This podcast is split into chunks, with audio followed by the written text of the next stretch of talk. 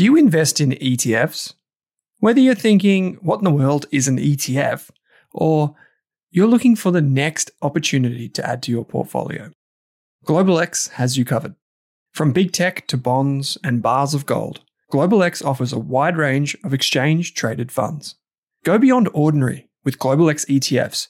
Visit globalxetfs.com.au. That's globalxetfs.com.au. Are you thinking about starting your wealth creating journey, but not sure where to put your hard earned dollars? InvestSmart can help. InvestSmart offers a free quiz that makes it easy to find the right InvestSmart ETF portfolio to help you reach your goals. Just visit investsmart.com.au and hit Get Started. Answer a few simple questions about your goals and how much you want to invest, and you'll get a tailored statement of advice with a portfolio recommendation. You can visit investsmart.com.au for a no obligations free statement of advice. This ad is brought to you by InvestSmart Advice, AFSL 334107. This Australian Investors Podcast episode is brought to you by The Intelligent Investor, Australia's premier investment research membership service. You can get a free trial for 15 days, no credit card details required. To access the insights of some of Australia's best analysts, use the coupon code RASK and secure your Intelligent Investor membership today. We're proud to have the Intelligent Investor as an ongoing supporter of the Australian Investors Podcast. As a result, RASK does not earn a volume based fee. Simply head to intelligentinvestor.com.au or use the link in your podcast player to access your free trial. This episode of the Australian Investors Podcast is also proudly supported by SelfWealth, Australia's leading independent broker. Over 120,000 investors trust SelfWealth with over $9 billion in equities. With SelfWealth, you can trade ASX, US, and Hong Kong listed shares for a flat fee. On a $10,000 investment with CommSec, you'd pay $29.95 in fees. Yet with SelfWealth, it's just $9.50. The thing I like about SelfWealth is the full access to fundamental company data and how easy it is to trade US, Hong Kong, and Aussie shares in one place. You can see your Apple shares and ACDC ETF right beside each other.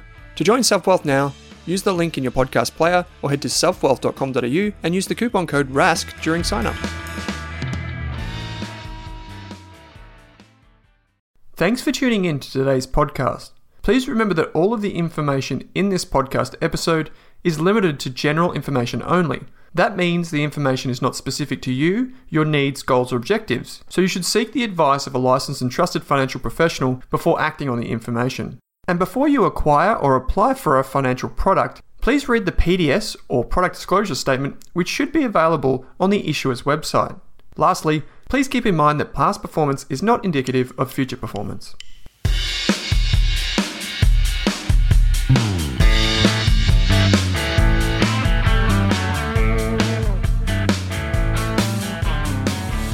Hello and welcome to this episode of the Australian Investors Podcast. My name is Owen Raskovich. Today I'm joined by Max Wagner. Max, how are you going? I'm good, Owen. How are you? Good, mate. Good. This is your first appearance on the podcast, so I'll get you to do a bit of an intro to yourself in just a moment. But uh, for those who don't know Max, Max is currently our ETF analyst at Rask Australia. So he's um, heading up our ETF research and a revamp of our membership service Max has been a writer for us for quite some time. So people that know or that visit, say, our Rask Media site or visit our Best ETFs website may have seen Max around and may have read some of his stuff. Uh, but more recently, he's focused on uh, helping us create model portfolios and doing some research, most recently, on, I guess, the landscape in Australia for ethical investing, uh, for sustainable investing, and the like. Max is based in Queensland, but he's moving to Melbourne in 2021. Is that right, Max? Yeah, I'm going to be uh, officially a Melburnian from January.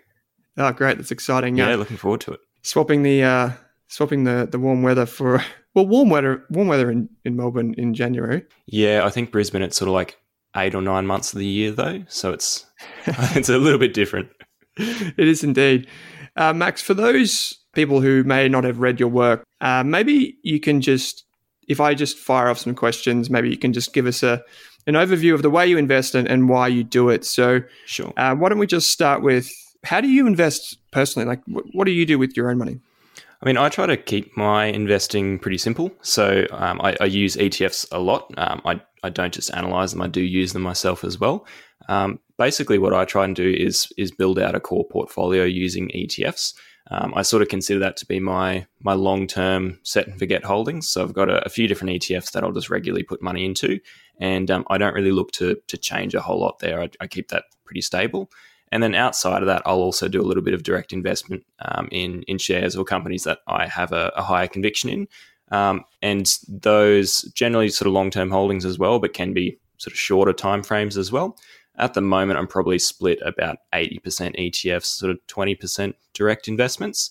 Um, and that that percentage can sort of vary. There's no sort of hard and fast rules there, but I think it's a good way to to have a really simple portfolio in general, but then you know still have that opportunity for some higher growth with those direct investments. Mm, I like it. I like simple. I I invest in a in a similar fashion, kind of dollar cost averaging into those bottom drawer uh, funds or ETFs, but then also obviously having a significant direct stock exposure. I guess a question that probably doesn't get talked about as much is why do you invest? Yeah, I mean, I I'd say the main reason that I invest is to to feel secure. So, I'm obviously we always talk about how investment you know inherently comes with with risk, and that's it's very important. But when you're looking at it from a, a long term perspective, I mean, I'm 22, I've got a very, very long time horizon. So uh, I don't feel like I'm taking on that much risk when I'm, I'm looking at it over decades. I think really what I'm doing is I'm setting myself up to have a, a secure and a stable financial future where I'm not actually having to, to worry about money. And the, the work that I do with sort of Rask Media Invest ETFs, that's what I'm trying to do as well. I'd like to be able to to help people set themselves up so that they actually don't have to think about money because mm. you know as much as we all like talking about it there are you know far more interesting things to do with your life than than sort of sit and think about money all the time. And it'd be nice to to not have that stress. Mm. um, i mean uh, besides that I, I, do just love investing. I love the process of it um, and researching you know, the companies that i'm looking into. I'm a very curious person and i like to learn sort of how things work and how different industries work. And i think that's something that's quite uh, unique to investing. A lot of really good investors, I think, you don't necessarily become a specialist in an area, but you build up this really broad range of knowledge across sort of industries and sectors. And I think it's really interesting to um, just to learn about all these different companies and, and how they work. Mm. You said 22. It makes me feel old, but um, I think people will will get a sense of, I guess, why. Um, you know, I enjoy having you part of the team and and why um, you know I, I I'll get a sense of why I really like the work that you do and and the extent that you go to. Even though you are 22, uh, you've got a very mature head on your shoulders and you've been doing this for a while. So I like that. Um, okay, last question before we get into I guess this uh, the summary of of what we're talking about today. Um, what would be your top tips for people that are you know maybe suffering from a bit of decision paralysis. You know, there's 200 and I think last time I checked, 210 or so ETFs on the Australian market. The industry is growing really fast. We're seeing more active ETFs come to market. What would be your top tips for people avoiding decision paralysis? Yeah, I mean, it can be really hard. It's it's quite a, a daunting area. There's a lot of you know jargon and a lot of people trying to make it more complicated than it has to be. And I'd just say start small, keep it really simple, and just start. I mean, people think that you have to have sort of you know ten, twenty thousand dollars to start investing, and it's just not the case anymore. I think you know most ETFs you're looking at a minimum investment of like five hundred dollars. Um, obviously, with your brokerage fees, maybe that's a little low, but I, am quite comfortable investing in sort of thousand dollar lots. And if you can put your money into you know a diversified ETF or some sort of broad based ETF, it's a really good way to to get in with a very small amount of money and have a, a relatively diversified portfolio. Um, so I think you know, we've got all these options now that we are very lucky that it's actually quite easy to get into investing. Um, and then, sort of outside of that, I would just say probably read broadly. I think there's a lot of value in financial news, but it's important to to read outside of that as well. I read a lot about you know, economics and trade and international relations, that sort of thing. It, it's all it's all relevant. Um, and so just be curious and, and ask questions. You know, if you see a company that you're interested in, even if it's not listed, looking at how those businesses are, are, operating and getting a sense of basically how the world works and and sort of working out what's actually going on around you. I think that's the the great thing about investing is it's it's unlike many other fields where there's always something new to learn every day. I mean, you learn something no matter what your profession, I guess, but there is something that changes every day. You know, the market is up, the market is down. There are new products coming to market, new companies um, and old companies solving new problems. So there's always something to keep you interested. So, Max, one of the things that we've been working on recently is kind of designing these these ETF portfolios, and in particular, the one that probably has taken up the most of our time is thinking about how to invest, quote unquote, ethically or sustainably in Australia, and some of the options that investors have. Um, we're marrying the research that we do with direct stock investing, whether that's ASX or global, um, for our membership services. We're marrying that with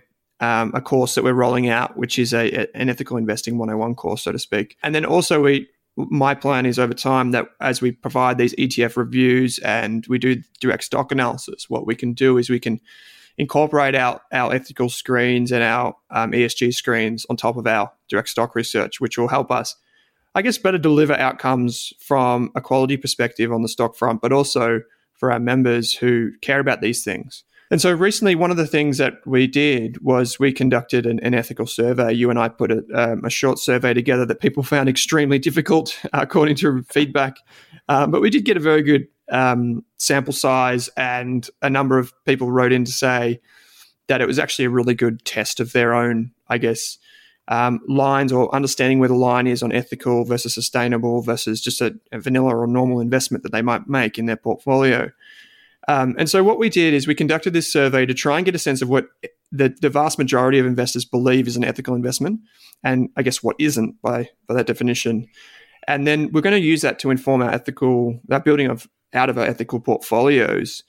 Um, but one thing I don't know, I guess just in broad strokes, Max, one thing that I found um, based on your research and based on what we've done is that a lot of the options in Australia probably aren't what people expect them to be. So they're not at the level that people would expect them to be for a quote unquote ethical investment. Yeah, that's right. I think some of the options we have available they're not um, they're not necessarily bad options, but as you said, it's just not quite what people are expecting. And I think there's a a level of sort of research and education that needs to to go into that um, space mm. first for people to really understand what they're buying into, um, and understanding that maybe if you're buying an ethical ETF, it's not necessarily going to to line up perfectly with what you believe in, um, mm. and sort of understanding the difference between uh, ethical and say sustainable investing. Mm. I think that's the the thing too that you brought to my attention was before we even did this questionnaire, before we started our research, is what's the difference between an ethical investment and sustainable investing or, or a sustainable investment? And while on the surface it might seem obvious to a lot of people, that distinction probably isn't well known. So maybe before we get to the results, Max, what did you think sustainable investing was versus ethical investing? And did that stack up after we did the questionnaire? Yeah, so I mean, my initial impression of it was that uh, you sort of had this, uh, I guess, broad umbrella of responsible investment, and I think ethical and sustainable investing both sort of fall under that that broader category. Um, mm. They're they're quite confusing because there's no sort of set formal definitions for either term. Um, and most of the time, you'll see them used interchangeably. But I think there are some sort of some slight differences in there. I would personally say that sustainable investing is is more to do with uh, societal values. So, you know, investing in companies that are operating you know, with consideration for their environmental, social, and governance factors. So, there's uh, ESG factors, which is probably a term that you've heard thrown around uh, quite a lot lately. Um, and mm. it's basically excluding the companies that are doing uh, the, the most harm to, to the world or to society. Whereas I think ethical investing takes it a step further, and you know you screen out all those same sort of um, you know, bad companies, if we can call them that, but you you take it a step further, and you're looking specifically for companies that align with your own values, ethics, and beliefs. So I think ethical investing is sort of a more personal approach um, and probably a little more in depth than than what sustainable investing might be. Hmm. And it's it's kind of that thing. Um, I guess the line here is, as an investor, do you choose to support companies that do good, which might be something that you have a positive filter for or a positive screen for? So you reward companies effectively that have a tendency to do better and push the envelope forward in terms of ESG and, and what have you or do you avoid bad companies? So obviously we're using good and bad. I mean that def- how you define good and bad is totally up to you. But do you avoid bad companies? So one of the things that we find I guess, most commonly, and I saw this when I was doing a lot of my direct managed fund research, is that many active funds, and I'm principally talking here about equities, so global shares, Australian shares, etc.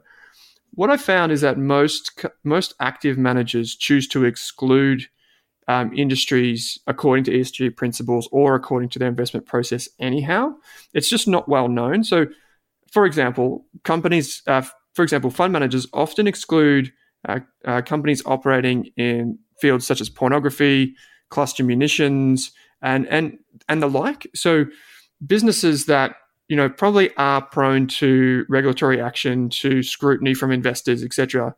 I don't think it makes it very palatable when they're trying to attract investors into their fund that they might have some of these names in there, so they exclude them anyhow. But I think, Max, what might be helpful for people is maybe if you can just define what we mean by positive filtering or negative filtering, because I think that distinction is also quite important. It, there's sort of the two main approaches when it comes to, to ethical and sustainable investing. So, using either a negative filter or a positive filter, or possibly both. So the negative filter is more about excluding companies um, mm. that's that either you know, do meet certain criteria or don't meet certain criteria. So looking at excluding, it, often it's it's whole industries. Um, so things like you know weaponry, pornography, tobacco, gambling, um, excluding you know what we might refer to as sort of sinful um, companies, like sin stocks um, or vice industries. So things mm. around sort of addiction, that sort of area. Uh, whereas a positive screen might look for um, certain factors where a company is maybe outperforming. Um, so a good example of that is a, a, few of the ETFs in this sort of space. Um, they look for things like you know, they'll take the top one third of performers um, in terms of carbon emissions in their industry. So they're they're applying a positive screen not just to exclude the worst companies, but also to find well, who are the top performers on on these sort of metrics that we've got. Um, and so when you apply both a, a, negative screen and a positive screen, often what you'll find is that overall, I think it's sort of a more thorough screening process, and you end up with companies that um, generally are, are, doing really good things. Um, it it does sort of depend on what that sort of criteria they're using is, um, and there's no set. There are no set rules for, for what you might include in a positive filter, and it, it sort of varies from from fund to fund and ETF to ETF. Um, and it's important to look at sort of what they're actually looking for when they do those positive and negative screens. But that's the sort of general idea of it that the negative screens are excluding those companies that are doing sort of bad things, whereas the positive screen is looking more for companies that are top performers on on certain metrics. Yeah. Okay. So that that kind of sets the scene for the results that we're just going to summarize here for listeners, and you can you can get access to the survey if you like. We'll put a link in the show notes. Um, so I we're just going to pull out a few of the responses and, and, and samples that we thought might be interesting, whether you're a, DIY investor, which is what the overwhelming majority of our listener base is, or if you are a you know financial advisor, or you're a fund manager, a finance professional. Um, so I guess let's just start from the, I guess the simplest, um, I guess response in question that we had in the survey, and probably the one that's most visceral to people is what industries do investors want to avoid? If they have to have the choice of, you know, I do not want anything to do with this industry, what are those industries and what types of companies fit in there? Yes, I mean, the, to be honest, there aren't really any prizes for guessing uh, what the worst industries are. So, in terms of the, the results that we got, um, people are, are most wanting to avoid things like third world exploitation, um, animal cruelty, child labor. So, nothing nothing too surprising there, really. Um, mm. Other results that I think maybe were a little more surprising, if you look at, uh, so one of the options was fossil fuel focused companies. We only had about 50% of respondents say that they would um, that they would sort of ban investment in that area. I think it is important to note it's quite a strongly worded question. We're talking is, about yeah. stopping everyone from investing in that area. Um, and then, yes, it's similar sort of results for things like um, land degradation caused by mining, which there was sort of referring to uh, permanent and irreversible damage rather than um, sort of temporary damages to landscapes, which you know might be repaired over time. Um, I think some of the the more interesting results are things that people aren't so concerned about, or, or things that people would consider ethical. So big tech companies, people don't really have an issue with those in general, um, or, or, at least wouldn't ban investment in that industry. Um, things like genetic modification, um, alcoholic uh, beverages, so al- alcohol producers, they all scored pretty low in terms of people wanting to just outright avoid those industries. Um, and the other the other industry that would probably fit in there is mining as well. We only had about ten percent of people say that they would um, just ban mining outright, or sorry, yeah, investment in mining. And I think that's an important point. We deliberately worded this question very strongly because we wanted to get, I guess, the most most polarizing responses.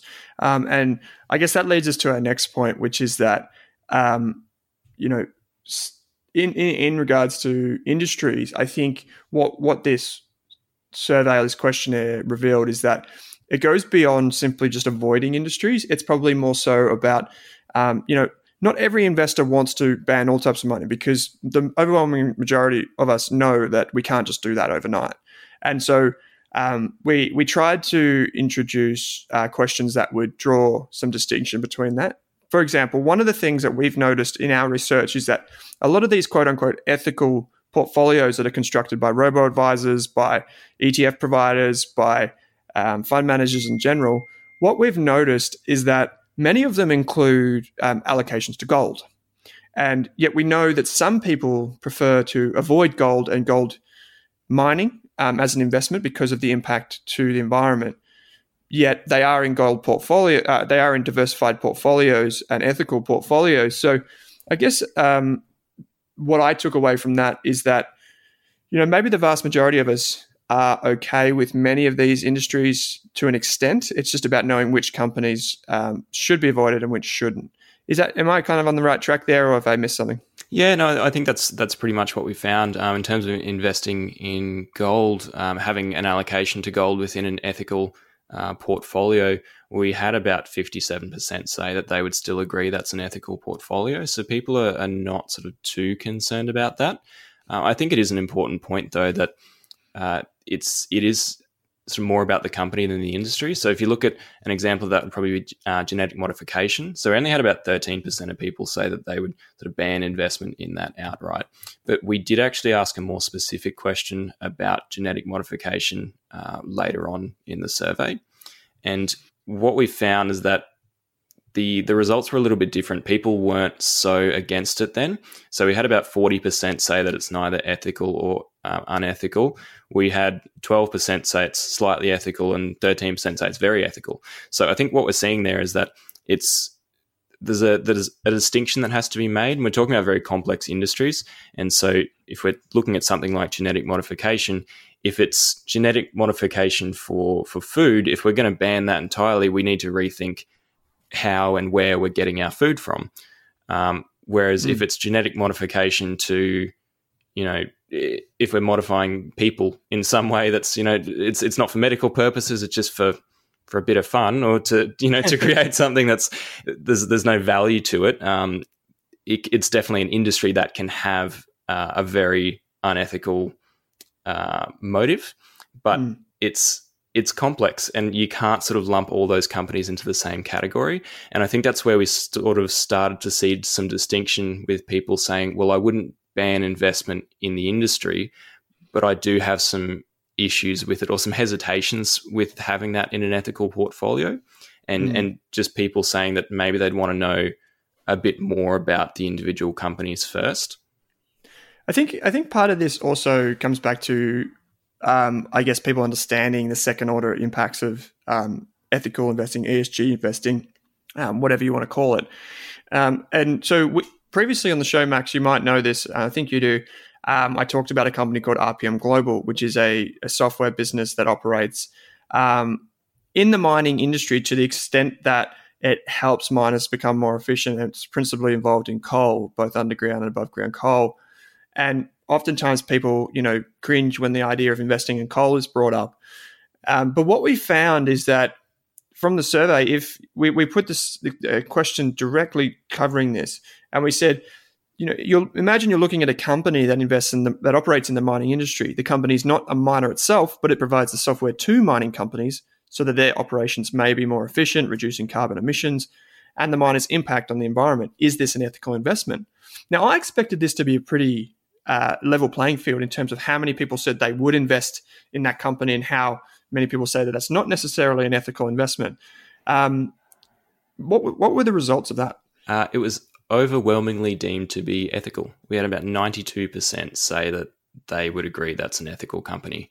And I think the the big takeaway from this is that negative screening in particular maybe can't be relied upon. So mm. it's very possible that when you apply a broad negative screen um, that excludes entire industries, you're actually missing really good companies that that are doing really good things, um, and they're trying to sort of improve those industries that they're operating in. So I think it's sort of important to to note that these screens they they can miss a lot of things, um, and it's you can't mm. always rely on just a you know a computer running an automatic filter to to work out what's going to be an ethical portfolio and and what's not. I think it's it's not that straightforward a lot of the time. Yeah, and that brings us to another point, which is, um, you know, we we talk about say negative screening, which from a quantitative perspective is quite easy. You know, we can say um, if companies you know operates in this industry or earns 20% of its revenue from pokies exclude if company has a certain you know first quartile esg rating include that. We can, we can do that pretty easily. But what we asked is um, in the survey is we asked can from an investor's perspective do they believe that in, a portfolio can be ethical um, without hum, direct human input? So that's a really interesting one because a lot of people think that, that it's too complex to just have to take a quantitative approach to this. So, what did people say um, when we asked them, is human input required to be an ethical investment versus a sustainable investment?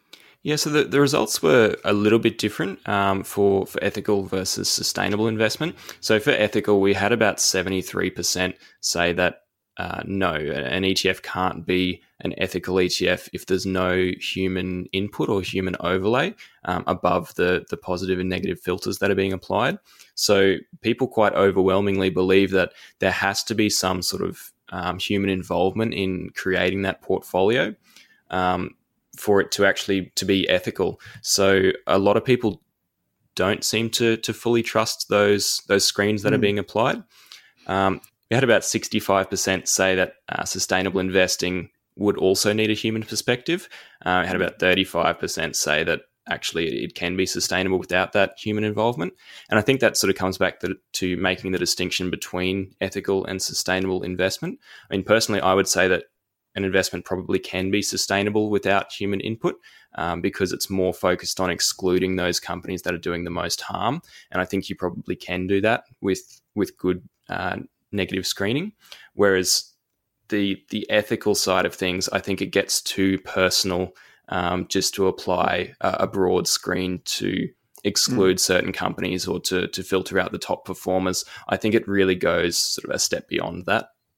Mm. And I um, I was watching some presentations from um, the investors at AQR who have crunched a lot of numbers on this, um, and what we've what from according to the literature, what we've found is that um, you know during times of market crisis and and times when there's been a significant dislocation in financial markets, oftentimes companies that score higher on ethical um, ethical principles, if you like, or ESG principles, they tend to they tend to outperform. So outperform wider gross with wider gross margins, higher returns on assets, um, and faster growth. So those are really interesting, I guess, nudges towards taking a focus to this. But oftentimes, um, as we know, it's quite nuanced. So, uh, most of the samples that we have available are pretty much based on on data sets that uh, focus on ESG principles or carbon emissions or those types of things. But oftentimes, if we want to be more um, focused with our ethical investing, um, we need to second guess those portfolios and the data sets to understand what constituted um, a, you know a first quartile ESG rating versus a, a fourth quartile. And although um, accounting standards like IFRS and, and GAAP are incorporating these processes now and, and, they're doing it with more rigor, it's probably still not at that level where we can say for sure that um, a quantitative approach is probably the best approach. Um, I think the thing, Max, that gets a lot of people in Australia, and this is something that kind of irks me a little bit, is the lack of um, op- um, opportunities to invest in in in products that you believe come close to your personal values. So, as you alluded to, and this is something that we know, is that you know, there's almost always going to be a compromise when you're investing in, in shares or even ETFs or managed funds, what have you. Um, there's almost always a compromise. So you're never going to get, if it's your, you know, if you have 50 people in a room, there's going to be 50 different sets of, of ethical principles and values that apply and beliefs that apply to those people. So you can't, it's, it's very hard to do a one size fits all with this. Um, but the thing is, I guess, with this, um, is that people are also worried that when they invest um, ethically, they have to give something up. So that means lower returns or it means higher fees. Have have you seen anything, I guess, or do you have any opinion on fees more broadly and what people would be willing to accept in order to invest according or close to their principles? Yeah, so when we look at the uh, the ethical ETF space in Australia at the moment, in general, the fees are higher than what you would see for, I guess, a, a normal um, ETF. So at the moment, you do sort of have to be willing to to pay a higher management fee to get into these funds. Um, it, it's very much the same in the managed fund space as well. You do tend to get higher fees um, for for funds that focus on um, that ethical perspective and, and consider things like ESG ratings. So we did ask people what they thought in terms of um, both performance and fees. So we had two questions around this. Um, the first one was basically comparing two ETFs. So you have an ethical ETF uh, that matches your your personal ethics, um, and mm-hmm. then just another, just your everyday normal ETF. Um, we're assuming that they have the same management fee, but over the next five years, the ethical ETF returns seven percent per year on average, while the other ETF returns eight percent per year. So you get an extra one percent uh, for investing mm-hmm. not unethically, but without that ethical focus. Um, what we found is that most people would actually be really happy with that. So, about 50% of people say that they'd be happy with the result and would uh, continue putting money into the ethical ETF. And 32% said that they would be very happy with the result and would actually start putting more money into the ETF. So, what we found is that people overwhelmingly are actually willing to accept a slightly lower return to invest ethically. What was interesting about that, though, is that it was a slightly different response when we talked about fees. So we put another question to people asking about, again, two, uh, two different ETFs, so an ethical ETF and a normal one. The ethical ETF is charging 1.2% per year for its management fee, while the, the normal ETF charges 0.2%. So again, it's a, it's a 1% difference. And over the next five years, we assume that both ETFs are returning 8% per year before fees. So if you think about it, it's still just a 1% difference. But what mm. we found is that a lot more people were a bit more disappointed with that. So we had about 26% of people say that they would be disappointed and they would consider adding less money to the ethical ETF going forward. But 11% said they would be really disappointed and would probably sell their holding in the ethical ETF. So on the surface level, while it seems to be the same, um, people are a little more cautious about paying higher fees. I would say one sort of interpretation of that is that when you're looking at uh, future returns for these ETFs, the return isn't guaranteed while the fee is. So it's mm. it, it, sort of sounds the same, but it's it's not because if you if you're going to be paying 1.2 percent versus 0.2 percent, that's guaranteed that you're you're losing sort of that one percent each year. Uh, whereas if the fees are the same, you don't know what the future performance is going to look like. So maybe that had something to do with uh, why people sort of had different opinions there. Yeah, it's it, we tried to frame this question in a few different ways. So we asked, um, going back to the gold example, people believe that investing in gold, um, typically, you know, that's okay. But do they believe that investing is mine in mining is okay? Um, and so, is there, I guess, um, a distortion between those two responses? So, you know, obviously gold's got to come out of the ground somehow, it's got to be mined. So, that second order impact, do people consider that to be important? What we've done with this question is we've asked the same question in a different way. We've effectively said, you know, based on, you know, this is the performance and we can, you know, this is the guaranteed performance, um, or this is the fee um, to invest ethically. And we've effectively asked the same question two different ways. And I, I, I guess this, this, was a bit of a cheeky question because it aligns with the the belief that investing in an ethical product or investing in an ethical way costs you something. So some people believe that it's going to cost you returns because you invest ethically, and then providers, you know, ETF providers, super funds, etc., will often charge you more to invest in an ethical product, even though it is very much the same as a vanilla index fund. And um, I think maybe both of those things are wrong. Personally, I don't think investing um, in a way that aligns closer to your values should cost you any more because from a quantitative perspective from a smart beta perspective many of these etf providers you know they don't have to do any extra lifting just because they have a separate index that tracks um, you know higher esg rated uh, companies. So i think that's just a bit of creative marketing. Um, but then on the other side a lot of the data at least historically speaking because we can't talk about the future necessarily but a lot of the data and a lot of literature that I've read suggests that actually investing in higher higher rated ESG focused companies, um, whether that's in equities and slightly less so in, in bond markets or fixed income, it actually yields better returns. So I mentioned before that you know the return suggests that companies that have an ESG focus um, tend to have wider margins, tend to experience slightly uh, faster growth, and tend to have a better return on invested capital or return on assets. So, um, you know, I don't think it has to cost you anything. Firstly, that's my personal belief, and I also think that um, it sh- we shouldn't be slugged more for it. Um, and I guess the the question here kind of tried to understand what other people perceived you know to, to, be the cost of investing ethically i think we're going to see the cost come down as more of these products come to market but max i guess um, one of the things that also comes to mind is that not only is there kind of a dearth of products here in Australia to invest um, in, but also the rules, particularly for Australian equities, the, these these these rules that we apply to funds, um, these quantitative rules, I guess, often can result in exposure to sectors or industries that um, I guess raise a few eyebrows for someone who, like me, who maybe wants a, to see a more diversified portfolio. So we know in Australia that the, the, the big banks and financials and REITs account for a significant part of the market cap of the market. You know, um, I, the one way I describe the Australian market is, it's is it's narrow and it's concentrated. So um, those are you know I guess two things that can be a little bit precarious if you if you're thinking about um, you know the outlook for the financial sector, for example. What what did we find when we asked people you know, if you you, you invest in an ethical product and you find that the majority or a large percentage of the portfolio is invested in one sector, such as banking, and those banks tend to support or at least are agnostic to lending to to businesses that may be involved in unethical industries. Um, what did what did the respondents say? Would they still invest in something like that?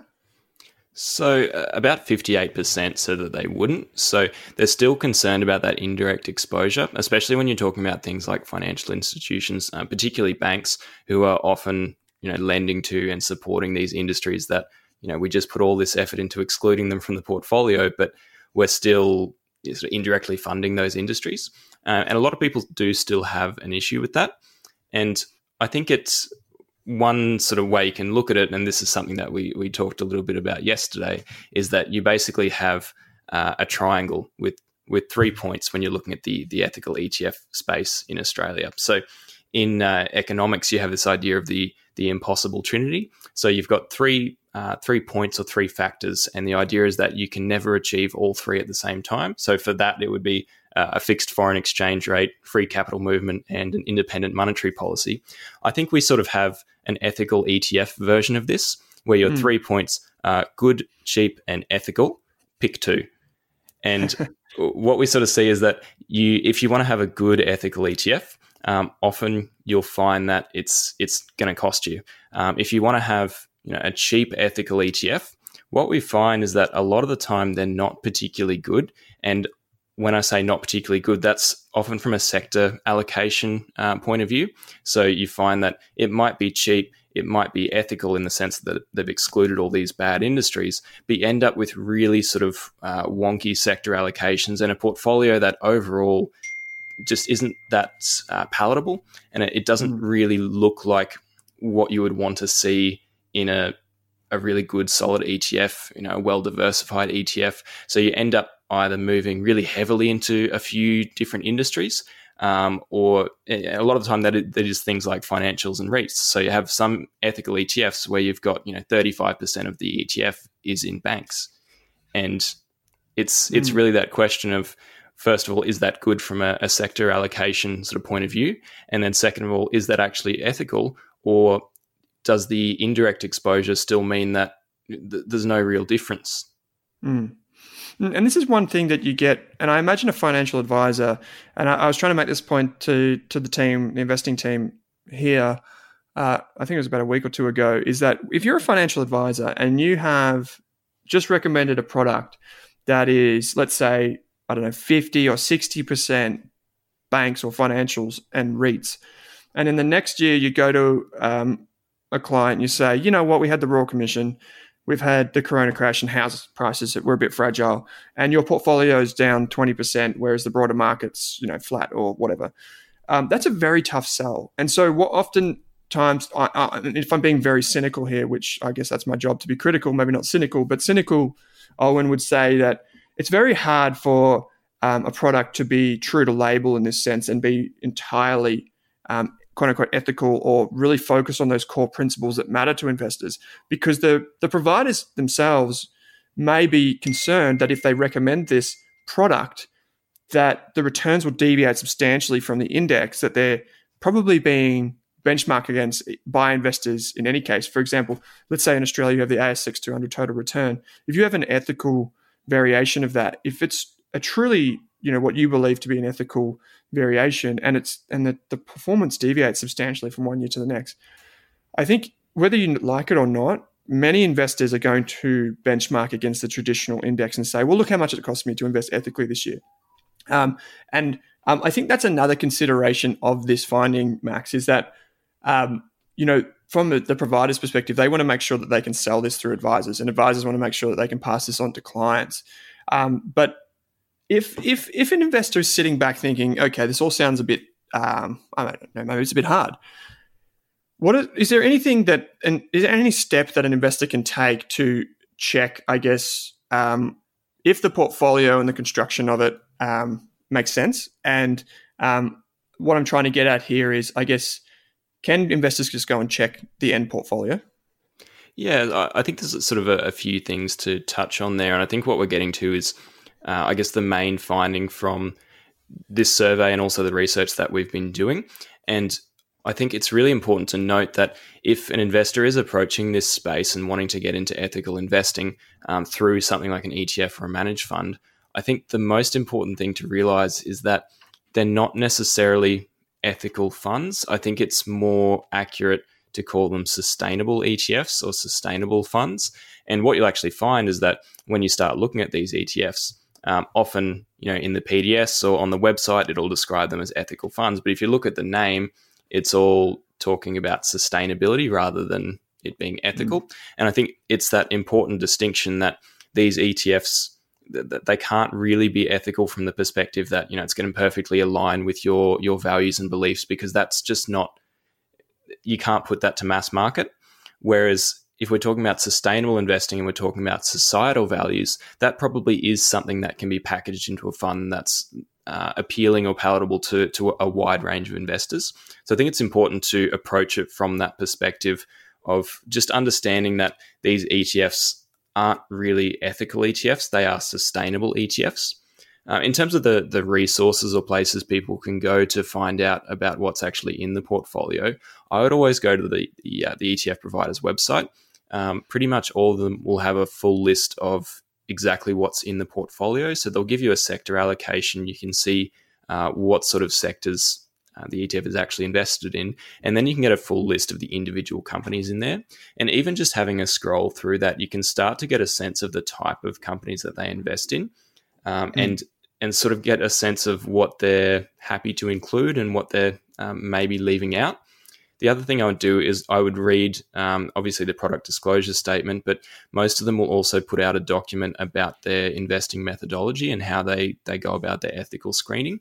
Um, and quite a few of them are, are pretty detailed. Um, they'll give quite a lot of information about what they're actually looking for when they're creating these ethical portfolios. Um, there's also probably a few other resources that you can look at. So the uh, the Responsible Investment Association of Australasia, so the RIAA, um, they provide certifications for ethical investments in Australia. And what you'll find is that pretty much all of the ethical ETFs um, are certified by this organisation. And on their website, they have a whole list of um, both ETFs and managed funds that they've uh, given certifications to. So you can sort of get an idea there of, of what's available in that sort of ethical investment universe. Mm-hmm. Um, and you'll also find resources online uh, where people have sort of rated ethical ETFs. So you have people who are very knowledgeable in the industry and they've gone through and looked, um, taken a very in depth look at these ETFs or funds and actually ranked them and given them sort of a rating out of five to say, well, how ethical is it really? Um, and all of these resources are pretty easy to find online. So I think it's it's important to if you if you want to get into this sort of ethical or sustainable investing, um, don't just stop at, you know, just because it says sustainable on it, it doesn't really mean much, I don't think. I think you mm. really have to look at what's inside the portfolio. And we actually did find that in the survey as well, just on that. Um, we, we did ask a question around, well, if uh, an ethical ETF has been certified by RIAA, would you consider it to be ethical? And 78 percent of people said well, maybe, but I'd have to see the companies inside the ETF first. And I think it's really healthy to have that level of sort of skepticism around these sort of mm. financial products. I think it is important to go beyond uh, just the surface level and really look into and understand what you're actually investing in here.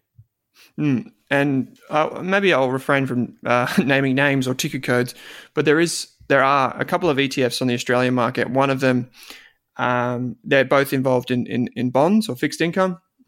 And um, one is an ethical ETF, which costs considerably more. The other one is just a vanilla ETF, um, which you'll find in most robo advisors or you know diversified portfolios. So both of them investing in fixed income. The ethical ETF carries a fee, maybe two to three times more, um, and the pool that they're actually investing in. Um, let's say there's ten different types of bonds just for the for round numbers. Let's say there's 10 different types of bonds. The ethical uh, version of the vanilla one actually still invests in nine out of 10 of the bonds. So what you end up paying for is effectively double to three times the amount for the exclusion of one bond or, you know, a very small allocation that's excluded.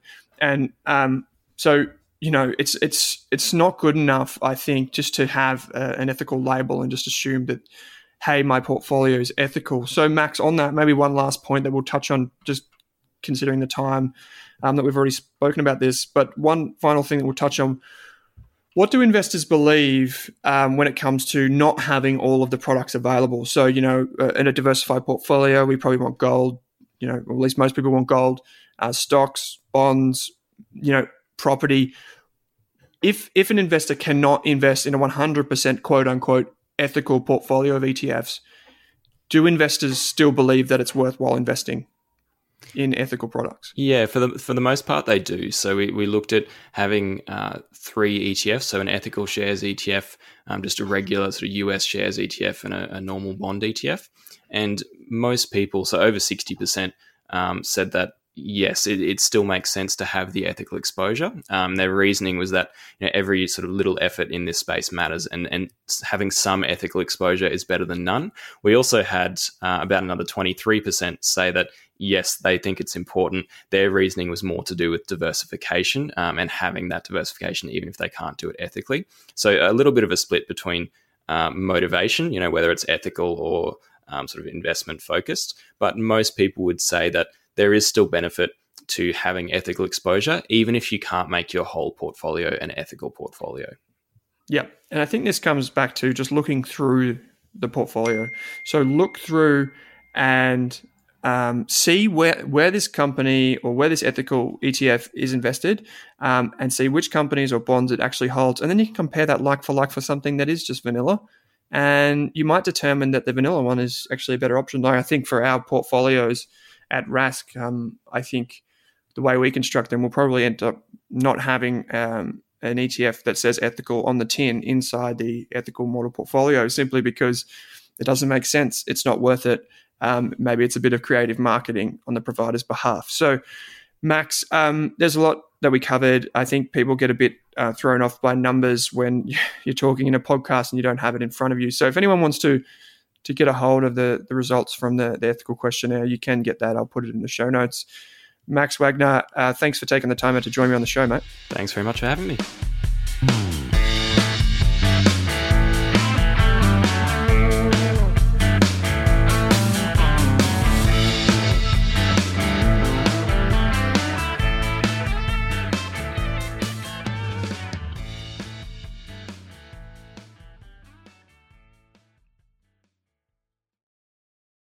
For more than a decade, I've been hunting for the best investors and their methods, strategies, and tools for investing.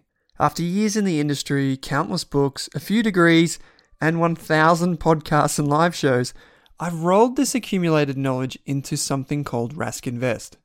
If you've ever heard me talk about a core and a satellite, active and passive, true long term compounding, or you simply want to know exactly how I would invest, now is your chance. Rask Invest is our new investment service, designed for all types of investors who want professional management of their core portfolio at a low cost from a team they trust. Rask Invest helps you automate your wealth creation and passive income. Simply click the link that says Invest with Owen in your podcast player to join one of our live platform walkthroughs or book a call with us. You can also view the Rask Invest PDS and TMD and get invested with me.